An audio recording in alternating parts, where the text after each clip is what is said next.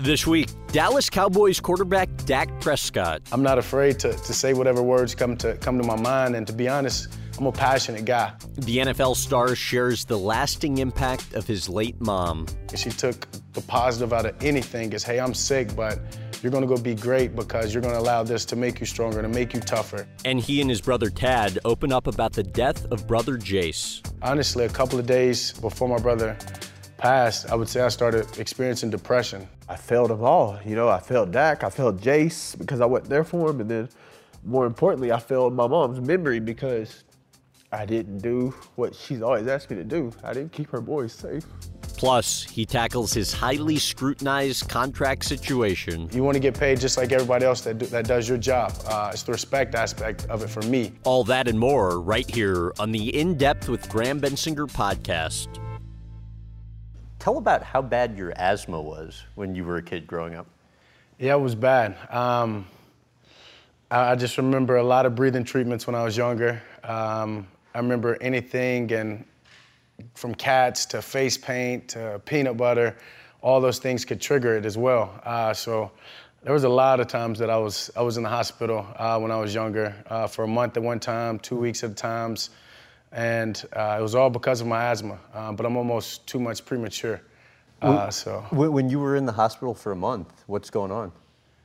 Um, I don't exactly remember, but I was in second grade, and I remember that it was uh, right around. It was December. I missed the Christmas party. I missed all the Christmas festivities, uh, and obviously, as a kid, that's the best month of being in school. Um, is being able to part, be a part of uh, your class at that time and I remember getting all the, the uh, cards from my classroom while I was in the hospital, but um, I don't remember exactly what triggered it at that point or if the, just the asthma was just surfacing and uh, wasn't going well. But yeah, I remember a lot of breathing treatments. And, uh, what, were, what all were you allergic to from what you remember? So just growing up, I remember face paint was one of the, the first ones. I want to say I was three or so when I went down the road with my brothers, got face painted, and came back and uh, shoulders were high, wasn't breathing well, ended up going to the hospital and stayed for some, probably about a week. Um, peanuts, um, I think it was more the salt and the oil that were in the peanuts uh, and strawberries for the most part. How, how, true is it that you were allergic to Pampers? Uh, well, see, at that time I don't remember, so uh, but I believe it. Um, I was allergic to a lot of things. And, and explain how a Chihuahua helped.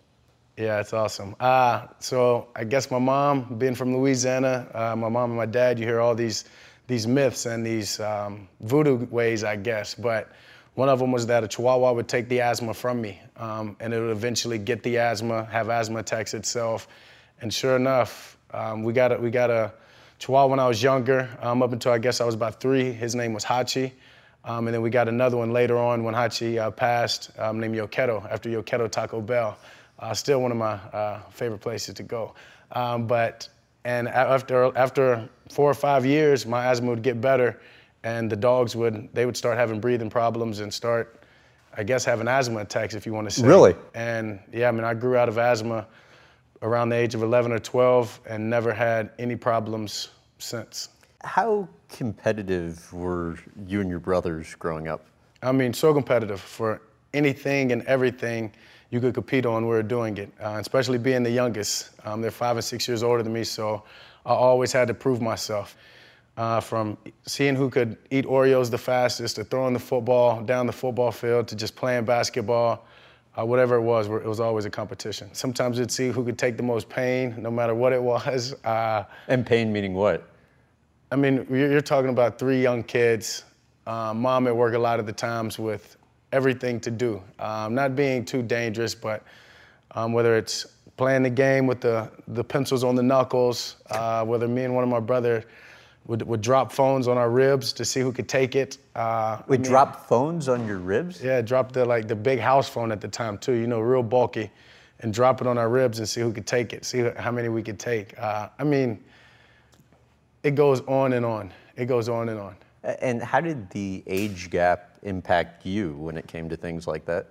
It was tough. Uh, it was tough sometimes to, to battle against them and, and to win. But whether it was the crazy things in the house or playing football out there, uh, the times that I'd want to come home, cry and being upset, my mom, I'll never forget it, uh, would tell me, don't go play, uh, if you don't want to play at the big dogs, then stay on the porch.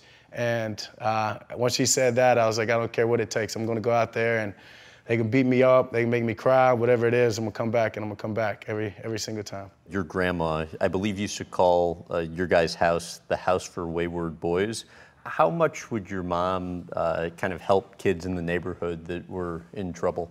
Um, anybody, any of our friends um, that, that came to the house and maybe had problems at home, my mom just always opened the door. Um, just always told them that this was a, a, safe haven. This was a place that they could come during the day. This is a place they could stay the night if they need to.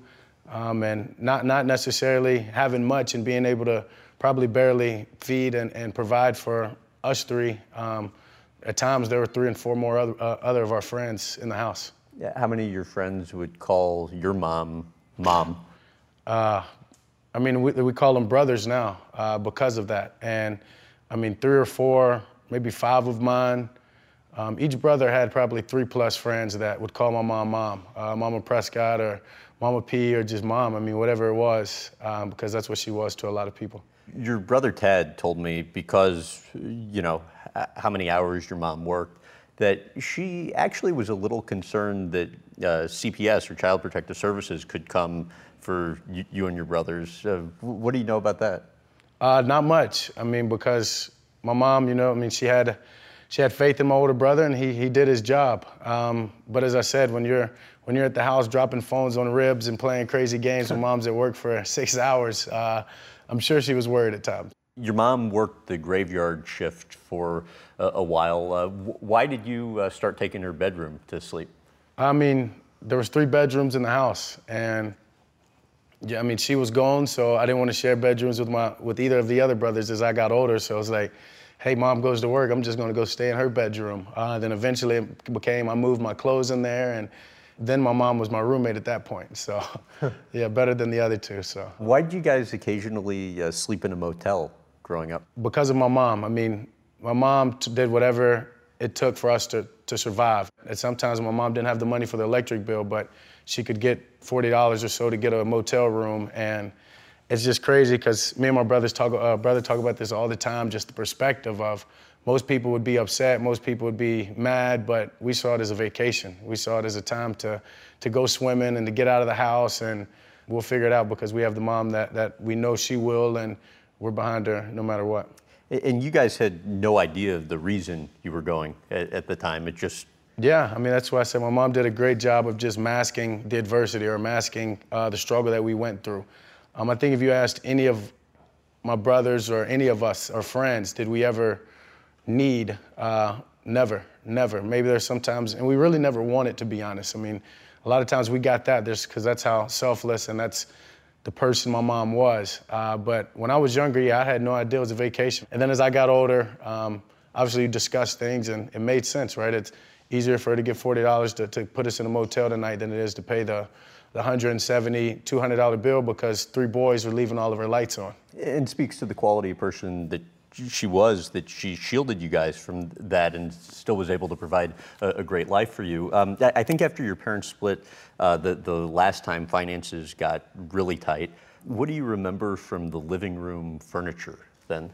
Ah, uh, that we had one TV that sat on another TV um, uh, that was our TV stand, the old big, big box one, and then we had a little one on top of that. Uh, I remember having the antenna, antennas with the foil on the top, only watching Survivor is probably the only time I've ever watched Survivor. If it wasn't Survivor, if it wasn't a football game on, we're outside and trying to make stuff work. But once again, I mean, we just, my mom just found found ways to make things work. Um, you grew up in uh, uh, Haughton.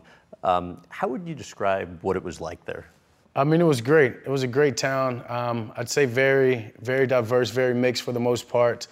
Um, lived in the, grew up in the trailer park. Um, it's a place that it's, it's who I am. I don't know any better way to describe it other than to say it's who I am. It's, it's how I was. It's the reason I, I do things to today. It's the reason I see the good in everybody.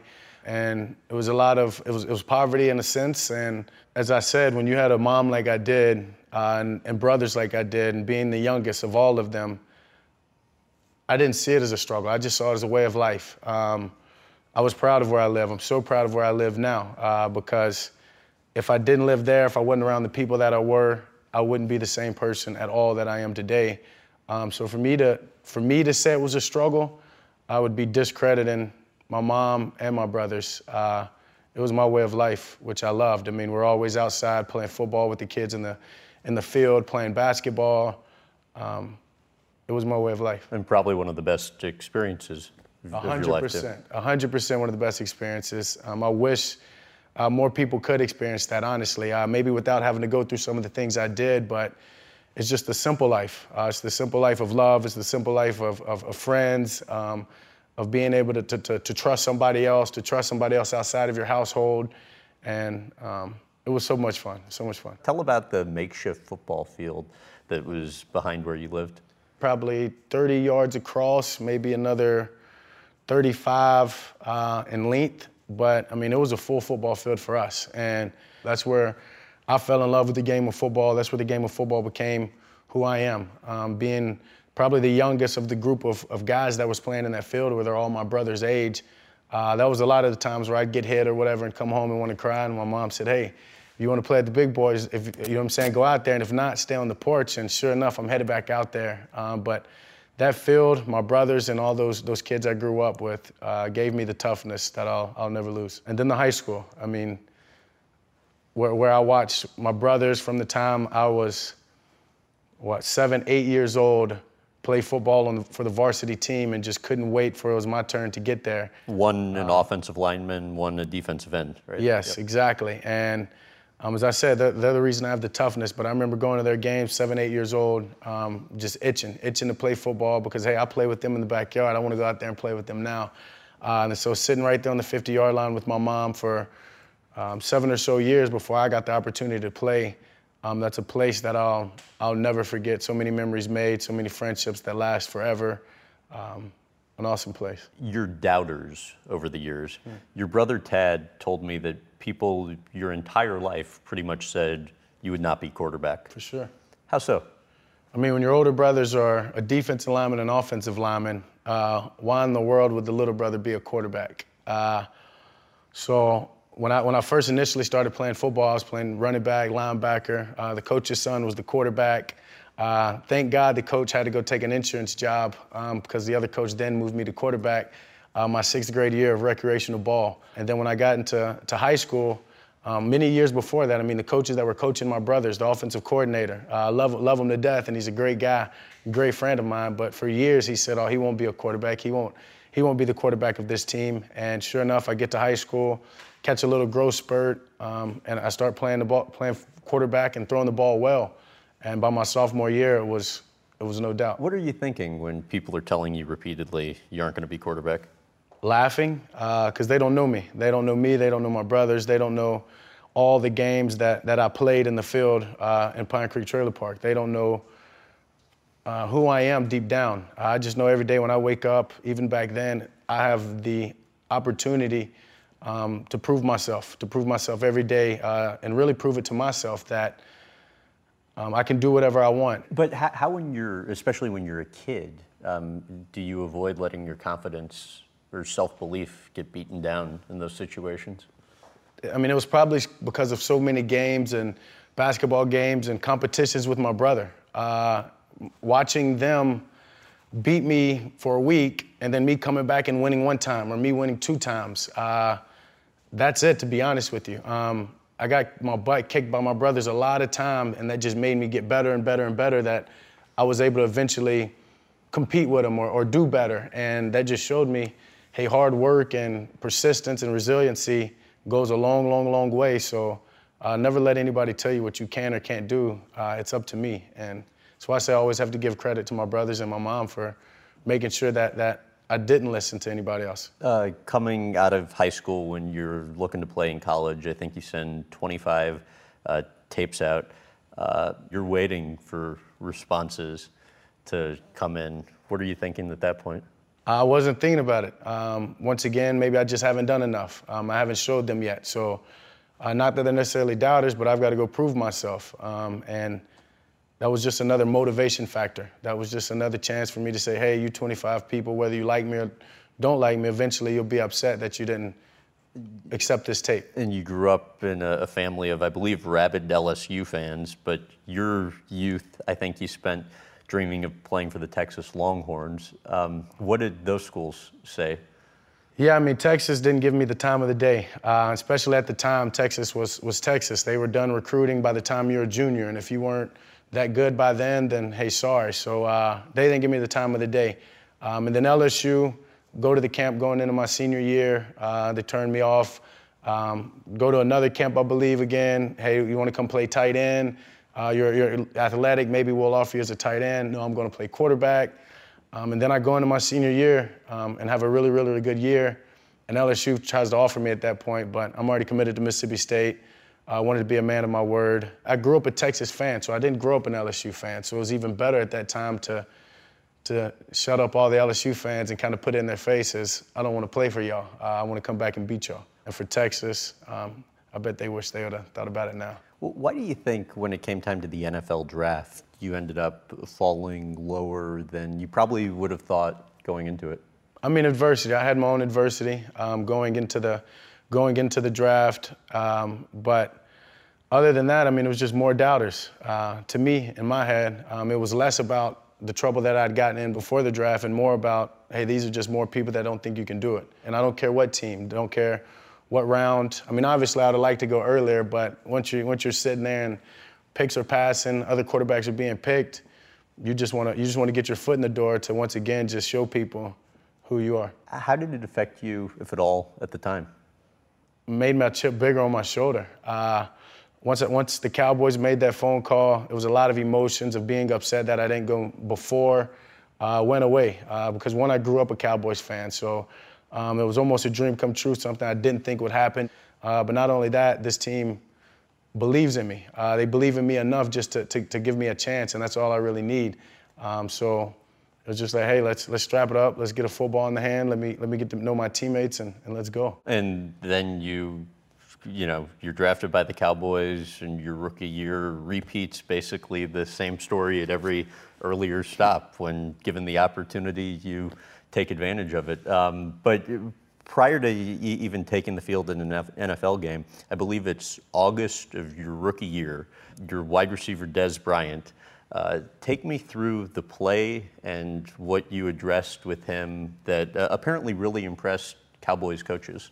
It was pre- end of preseason, and we're going through situational uh, football. And at the time, it was a situation where when you catch the ball, um, if there's 30 yards left, we need you to go down because if for some reason you trip going trying to get into the end zone, the time runs out and we lose the game. So the situation is for you to catch the ball and go down immediately.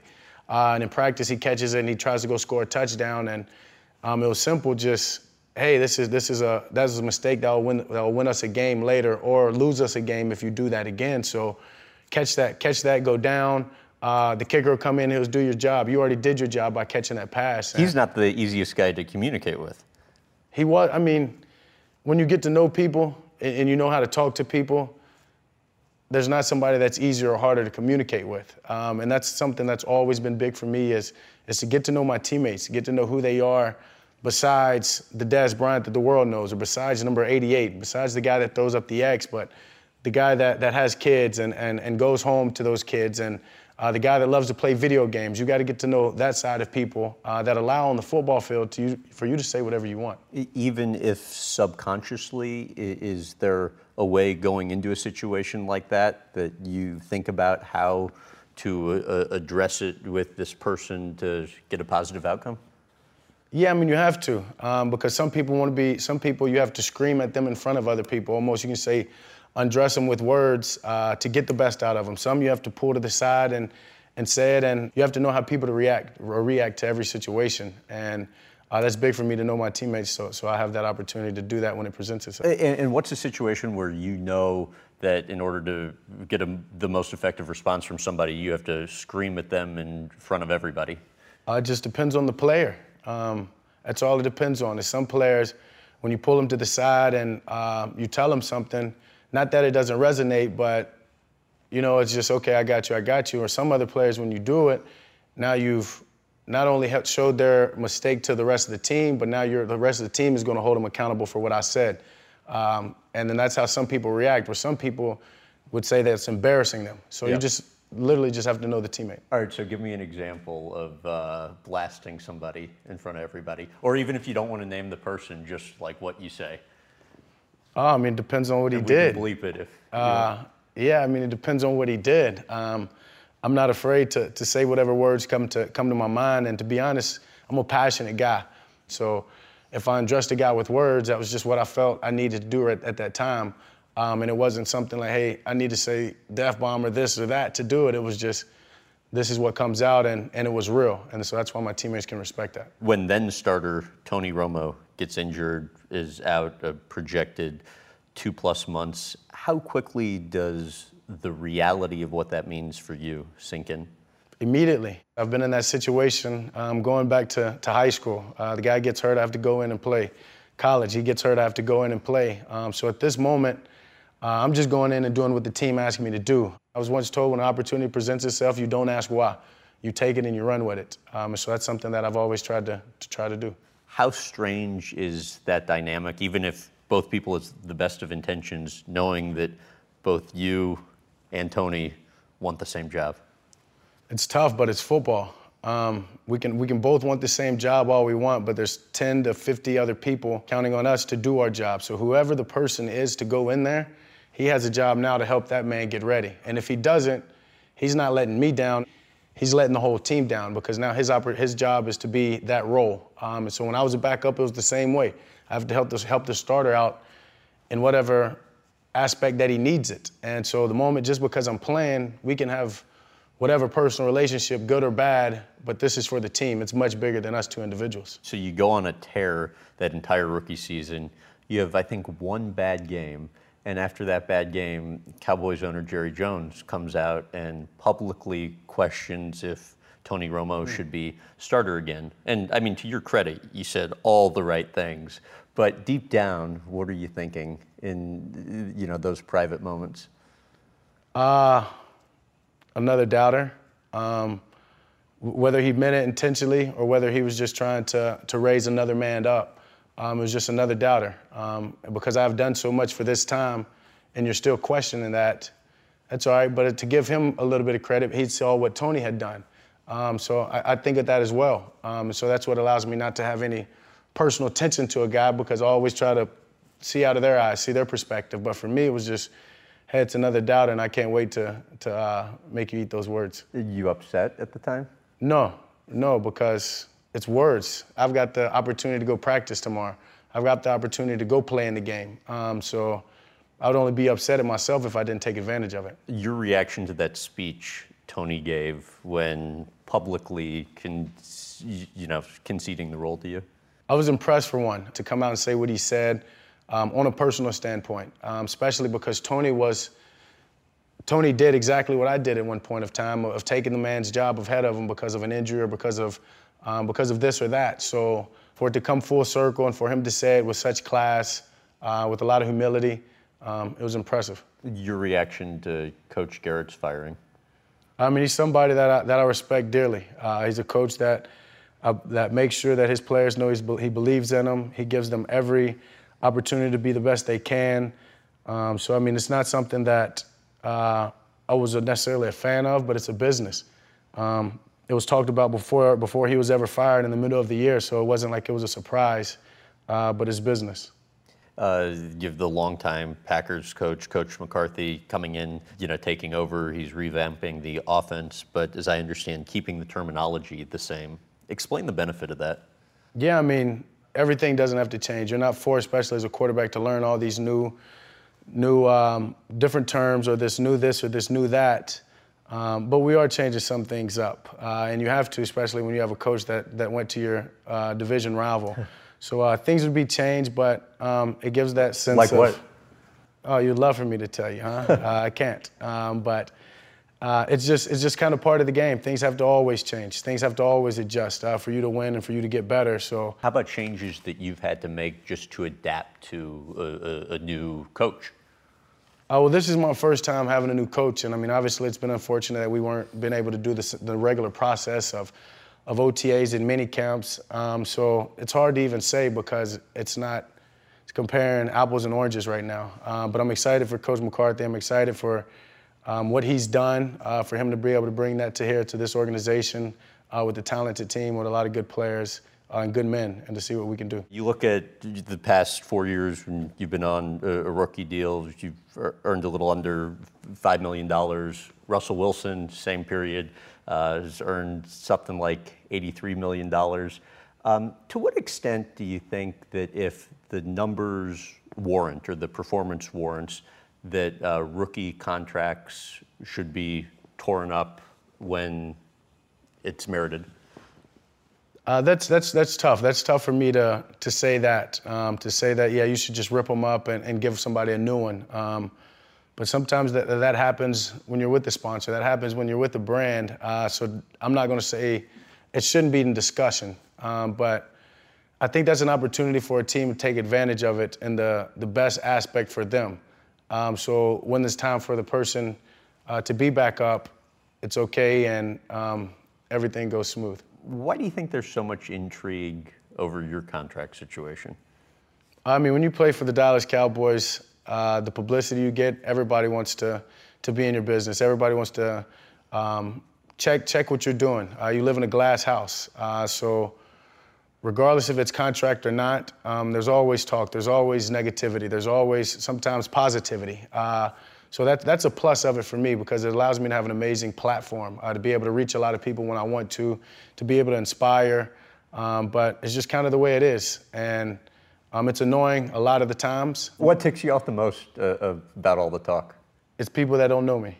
Um, simple as that. As it's somebody that doesn't know me, um, thinking that their opinion actually matters uh, to not only me, but to the people that are making the decisions. And so um, when, when players, not just me, have done what they've done or represent what they represent, um, it's hard for, for me to accept the people that have never been there or tried or even went for success in any aspect in life, football, away from football, um, to, to, to accept that and respect that. Your perspective on why eh, the, the long-term contract extensions taken longer than maybe you guys would have expected going into it?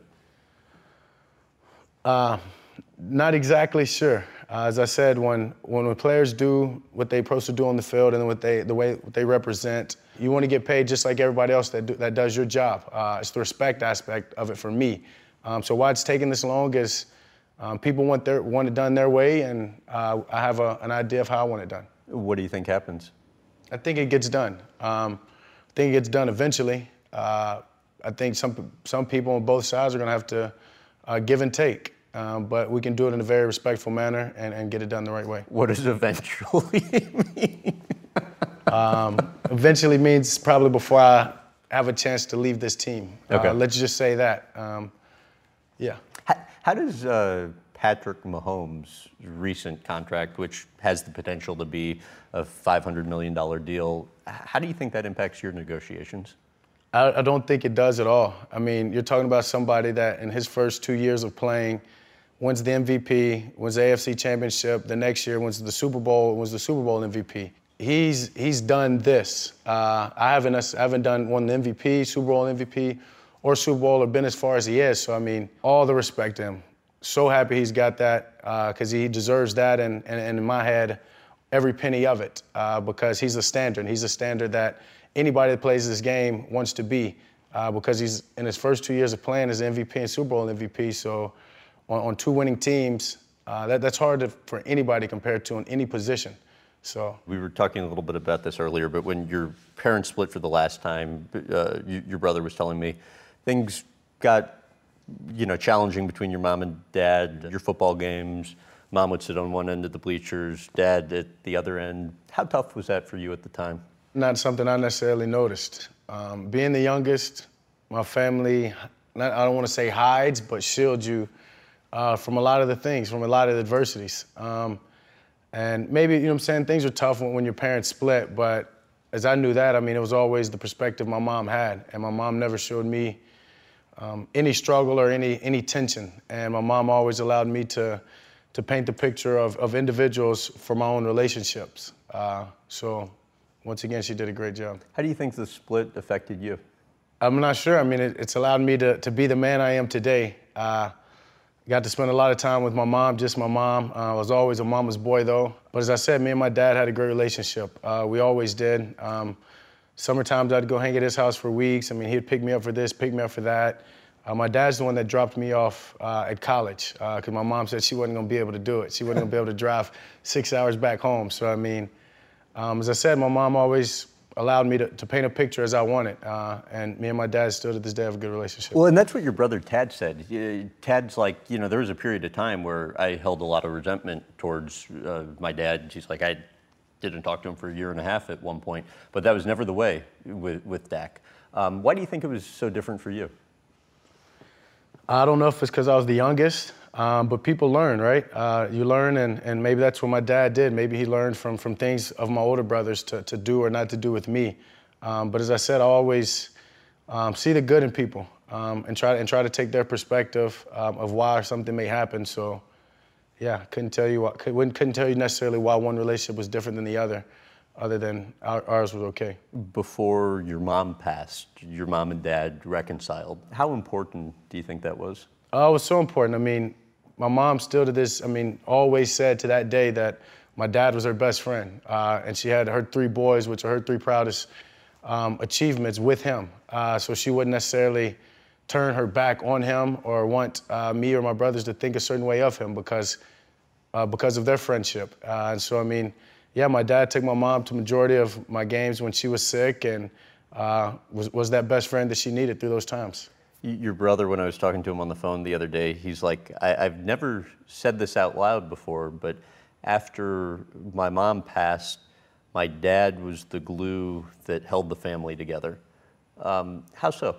It's awesome to hear him say that. Uh, because my dad, I mean, like I said, his best friend was gone, right? So uh, he knew it was on him because pff, he would not want to piss my mom off. Uh, he knew it was on him to, to keep us together, to make sure that us boys stayed like that. And um, he did what his best friend asked him to do. Yeah, I mean, he's our father, and he made sure he was that. What about that uh, touches you? Uh, just that he's never said that. Uh, I didn't know that Tad necessarily felt that way. Um, and Tad being the older brother, he was the one that had to be the father figure. And so, um, is that maybe why you can see maybe there's resentment towards uh, my dad from that end because Tad had to do his job sometimes. Um, but to hear him through their adversity say that, um, is touching. How would you best explain the role that your dad played in your life? Just there when I needed him. He's always just been, been a great friend, uh, been a great friend, been somebody that no matter what happens, good or bad, he's going to think the best of me uh, and, and, and allow me to, to never look down or think bad about myself. What about the role that your mom played? In my life? There's not enough words or time that we can say. Um, as I said, being a mama's boy, uh, my number one best friend, the best coach I've ever had, uh, her expectations for me were, I'd say, the only ones that are higher than I have for myself in every aspect, from the football field to the classroom to treating other people. Uh, and that's why she left me with the word faith, um, is because I believe in myself, but she believed in me. And because she believes in me is the reason I'm able to do what I want to do every single day with a positive attitude. Explain uh, what I think you'll you still do to this day in the Notes app on your phone. Yeah, I mean, I write to my mom, uh, and I don't know if that'll ever stop. Uh, but I talk to my mom more than I ever write to my mom. Those are usually the big times. Those are usually um, a big football game, the start of something, um, a big moment for me. She's always with me. Um, yeah, and I try to make sure that when people see me, that they see uh, my mom's work. What will you say you're right? It depends, um, but usually it's it's thank you. Usually it's uh, I love you, I miss you. Um, it's usually maybe something funny because she was so funny, but I make sure that she knows uh, how thankful I am because she believed in me and she's the reason I have the mindset and able to to overcome any adversity or able to to have fun and celebrate things that I need to is because of she believed in me and told me that I can do what I want. And explain how big texting used to be between the two of you. Oh, I mean, all the time, all the time. Uh, I don't know if there was an hour that went by when me and my mom were sharing text messages, whether it was her crying about a Lifetime movie to her asking me how practice was, and I'm telling her I threw an interception, and she says, Why are you throwing an interception at practice? Because uh, you're going to throw one in the games. Was she tough on you? I, I mean, oh, in, yeah. in, a productive way. very tough. As I just said, my mom hated interceptions. My mom hated turnovers. Uh, my mom wouldn't allow me to mess up in school. Uh, but all of it was because she said the words, I mean, I trust you. Uh, and that was me and my mom's biggest thing was never lose that trust. So she gave me a leash. Um, and not necessarily a long leash, but she gave me a leash to, to go live, to go learn, to go make mistakes on my own. But it was always to, to, uh, to trust her, uh, to never do something that, that would disappoint her. I would rather my mom every day of the week be mad at me than to ever be disappointed. Um, and that just, that shows what she meant and how tough on me she was, but uh, she believed in me. She believed in me like nobody else. You mentioned earlier in our conversation about how she would shield you at, at times, and your brother Tad was telling me how he really didn't realize until the week before she passed that she could pass away. Um, why, why do you think she kept the illness from you and your brothers for so long, and then even longer the severity of it? Because, I mean, she wanted us to, to, to live our lives, and she wanted us to not necessarily worry about her. And then her initial deal was, well, allow me to be your story. Uh, all greats have a story. And at the time, I'm like, I don't want a story. Um, but that's just how she thought about everything. She took the positive out of anything is, hey, I'm sick, but you're gonna go be great because you're gonna allow this to make you stronger, to make you tougher. Uh, I remember when she lost her hair, uh, we all cut our, our hair off too as well with her. Um, but she didn't show physically. Uh, just because she didn't have any hair, she would never show the pain inside that she was feeling. But she was honest. And one time she texted and she was like, I wish I just didn't hurt for one day. Um, and so that's something that I, I, keep in the back of my mind and in my heart because there's not anything I can go through personally um, that, that I think is bigger than that or um, would hurt more than that, uh, than my mom hurting. But that allowed, you know, when, when, her time was to come for, for all of us and for me to think positive that uh, she's not hurting anymore. Um, and she doesn't have to hide that from us or shield that from us. Uh, she's with us at all time, but, but more importantly, she's at peace. Uh, because she did an amazing job with, with the three boys she has. Tad also mentioned the burden that the cancer had on Jace because he was with her, uh, you know, day in, day out when she was going through all of that. Uh, what do you know about that? Yeah, I mean, all of us were mama boys, uh, but um, I remember when I when initially she told me that uh, she had it, she was like, "You're not coming home. Don't worry about that. You're not transferring to a school around here. You're staying out there where you want to be." But Jace at the time was finishing with school and uh, was home, was with her, and I mean watched watched it. Uh, she couldn't necessarily hide it from Jace because he was there every day. He saw the times where she she would have to spend probably 10 plus hours throwing up this and that, and saw the medicine she had to take, and um, almost you can't even put into words the burden. Uh, I mean, it's something only Jace knew. Uh, and he didn't necessarily share that. And Jason never was really much of a talker. Um, so when something like that was a huge burden on him, uh, he didn't know how to share it. He didn't know how to, to, to be vulnerable about it. How do you think it impacted him? Immensely. My mom was everything to all of us. Uh, and each boy would swear that they're my mom's favorite, uh, but that just gives credit to her. So um, I know it did, uh, but I could never tell you how much I wouldn't even want to try to measure it. And then this off season, uh, Tad's fiance get, gets a call from Jace's longtime girlfriend with the news. Um, how, how did you find out what happened? It's crazy. All throughout this this quarantine and this off season, I started experiencing emotions I've never felt before. Um, anxiety for the main one, and then honestly, a couple of days before my brother passed, I would say I started experiencing depression and to the point of I didn't want to work out anymore. I didn't know necessarily what I was going through, uh, to, to say the least, um, and hadn't been sleeping at all. Um, but for one reason, one night, um, I sleep the best I've slept, missing probably 10 plus calls from, from Tad and giving my dad enough time to come in my bedroom and tell me what had happened. Um, and so I woke up, probably the best night of sleep I've ever had in 2020 uh, for the, from the worst news uh, that I, some of the worst news I'll ever get. What was your reaction? Uh, I mean, obviously tears and tears and tears, but I mean, I sat there and tried to, to gather what had happened um, and wanted to ask why for so many reasons. It was like the sense of, of all these emotions coming off of my back and wiped up my tears probably after crying for 30 minutes with my dad my, uh, and, and my, my best friends who were all came to, you know, con- to console me and to be there. Tad is the oldest of the Prescott brothers, the one who, years ago, watched out for his younger siblings when their mom was off at work. I'm reading this message and I don't believe it. Like I, I literally get up like it's in like, oh my God, my brother just accidentally shot himself. You know, like um, oh he shot himself in the in the foot or he shot himself in here and then I get the message, no, he he shot himself in the head. Getting to Dak's house, I, I just couldn't bring myself to go inside yet. Like I just couldn't see Dak because I truly felt like I felt like I'd failed both him and my mom because that was my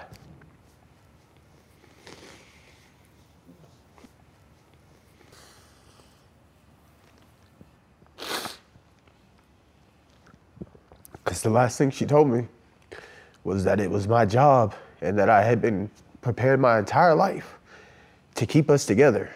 And then after she passed, the, fir- the first words Jay said to me was, You have to be strong enough for all of us. And I really thought I was. Like, I really thought I was. So, for, for, for, for him to be in so much pain or whatever it was that was going on. And again, me not to recognize it because I literally just saw my brother three days before it all happened. And, you know, everything seemed fine. And then so I get the message that that he's gone. And it's like, you know, I just, I failed them all. You know, I failed Dak, I failed Jace because I wasn't there for him. And then more importantly, I failed my mom's memory because I didn't do what she's always asked me to do. I didn't keep her boys safe. But you know that's not your fault. You did everything you could. If you'd known, Yeah, if, if, but like I said, I still feel like I should have. have you guys talked about that at all? no, no, not at all. Really, to be perfectly honest with you, I don't think he and I have talked about it at all, really. So that's probably something when I get home I need to, to do. And I don't know how each of us are processing it because, again, I think it's still something in the back of our minds that we know is is real, but it's like there's no way this is real. You know, and the moment you the moment you talk about it, especially the moment you talk about it between he and I, it becomes real. You know, so I don't know if, if that's the way that we're both protecting each other from it or whatever it is. Even before Jace's death, Dak had plans to bring both his brothers to Dallas. Losing Jace only accelerated the process of relocating Tad. I mean, I told him, you're not going back home, you're coming. I know my mom, it's what she would want. Uh, so that was kind of my purpose of, hey, l- l- I want y'all to come to Dallas, right? There's more opportunity here than where you are. Uh, I want to be close to y'all again. So, I mean, I'm just glad Tad's, Tad's been able to make that uh, and be here uh, with me in Dallas. How would you most like Jace to be remembered? Big smile, the most athletic human being I've ever met. And anybody and everybody that knows him would agree. Uh, a crazy athlete, but such a big heart. Um, I'll never get another hug in my life like the ones he gave. I mean, he was my best friend, and as much as you want to ask why, as much as this, I mean, I know my brother. And as we said, he had a lot of burdens on him. He had a lot of tough things. And, and, and my sense of saying that is, it showed me of how vulnerable we have to be as humans, how open we have to be, um, because our adversity, our struggles, what we go through, um, is always going to be too much for ourselves, and maybe too much for even one or two people, but never, never too much um, for a community, or never too much for, for, for the people and the family that you love. So we have to share those things. The million dollar pledge that you made and racism. Um, before we even get into the, the pledge, I want to talk about your parents because your mom was white, dad black, 70s in the South. How aware were you of how unhappy your mom's parents were with the relationship and how, you know, all hell almost broke loose when they found out that she was pregnant? I knew, I mean, I knew about it all. Her trying to run away from home at the time, to her coming back, to her uh, and my dad staying together. The racism really only changed in my family from the time that, um, or from my grandparents, is from the time that they held my oldest brother and that they saw that this is from my mom, that this is a part of them, that this human being is no different than any other human being out there, uh, regardless of what he looks like. And that, I mean, that, that, that was huge that she was able to educate us and tell us that at a young age and that, hey, it's still out there. Um, and it's not going to necessarily go anywhere until you can change it. You once said about growing up in Haughton, and I'm kind of paraphrasing this quote here. Um, I go to my white grandparents' house, and then I cross the railroad tracks and head out to my black grandma.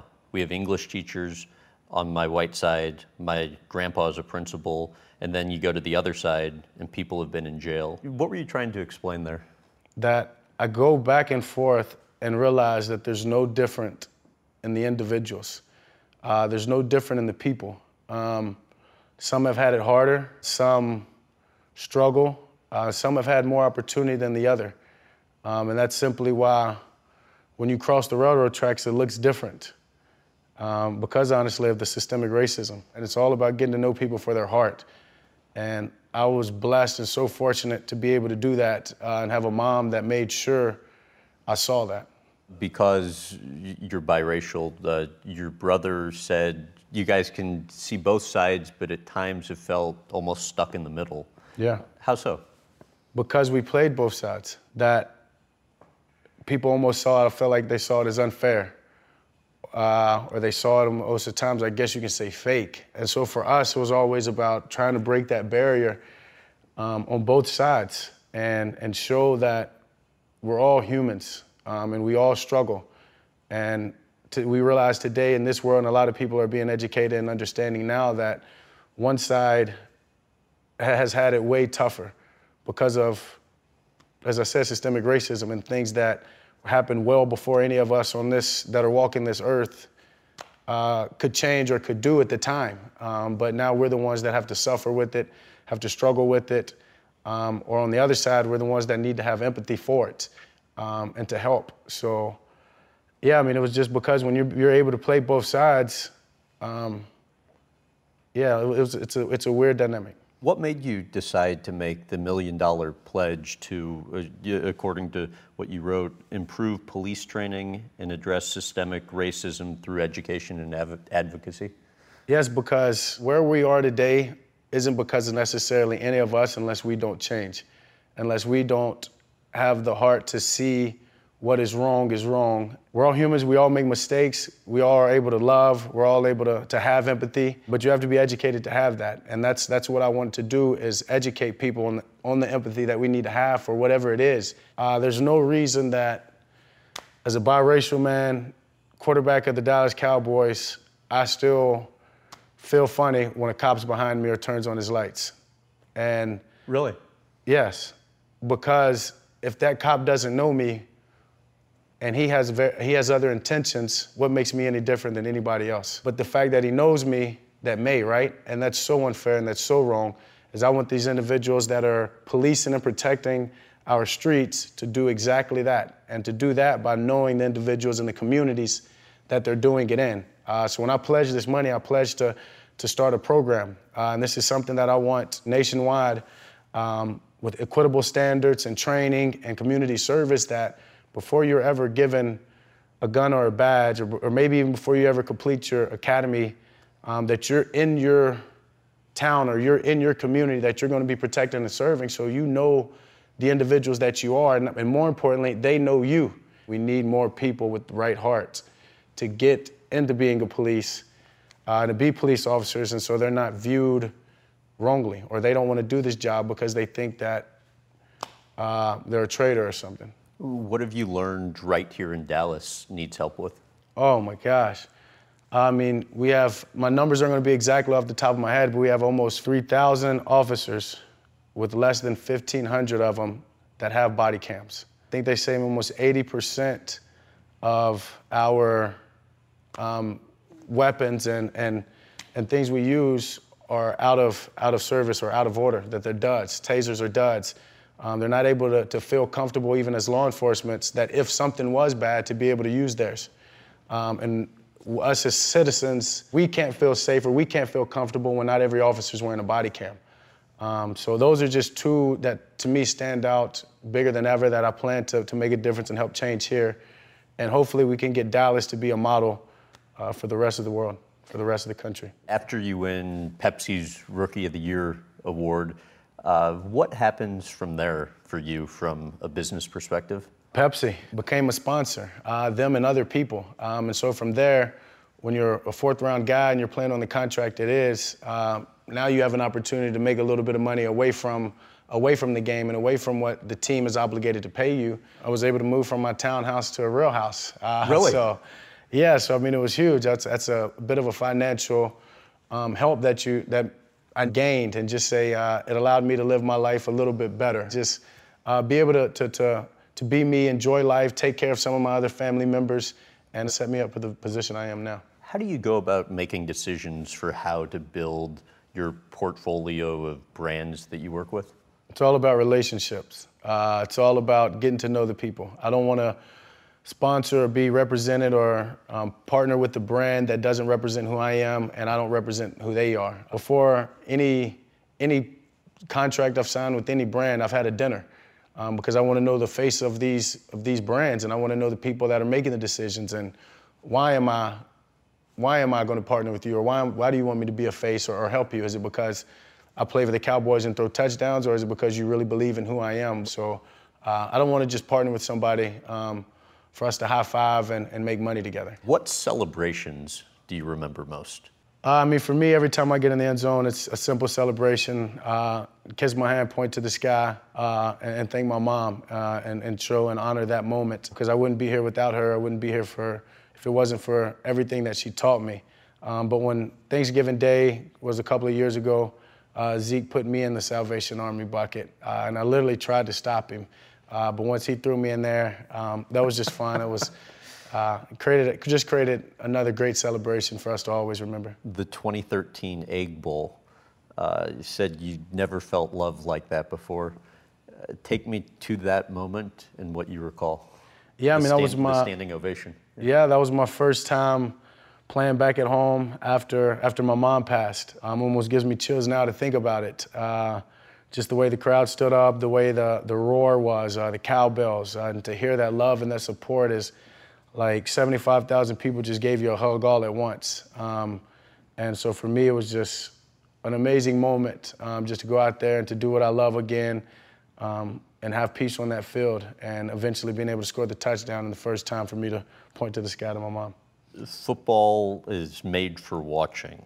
Um, how about some of your favorite games you've watched over the years?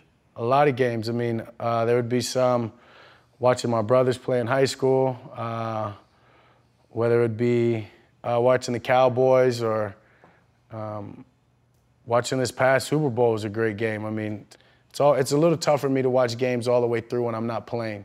And I've never watched every Super Bowl all the way through, to be honest with you. Um, no. I mean, I've watched them as they've started, kind of done some stuff and come back. But as I said, it's hard for me to to watch a, a game that I'm not playing in live all the way through, especially now that I've been playing in the NFL to just from the TV copy uh, to see it the way that I want to see it. But um, yeah. Who were you the biggest fan of growing up? The Dallas Cowboys. Yeah, how about a player? Um, Ray Lewis or, or Peyton Manning. Again, Peyton Manning, just for his his preparation, he was just so ahead of everybody playing chess when they're playing checkers. Uh, and Ray Lewis was no different, but for me, it was the passion that he played with, the excitement that he always played with, and always brought the game. Um, two individuals that uh, I look up to when, when I get inside or when I think about the game of football uh, for forever. Thank you very much. Thank you. Thank you. Thanks for listening to my chat with Dallas Cowboys quarterback Dak Prescott. To check out our muddy ATV ride and his touchdown pass to me on his new backyard football field, go to youtube.com slash Graham Bensinger. You can also find us on Facebook, Instagram, and Twitter at Graham Bensinger, and you can visit grahambensinger.com for TV times in your area. If you enjoyed this episode, please give us a rating and review on iTunes or wherever else you listen. This has been the In Depth with Graham Bensinger podcast.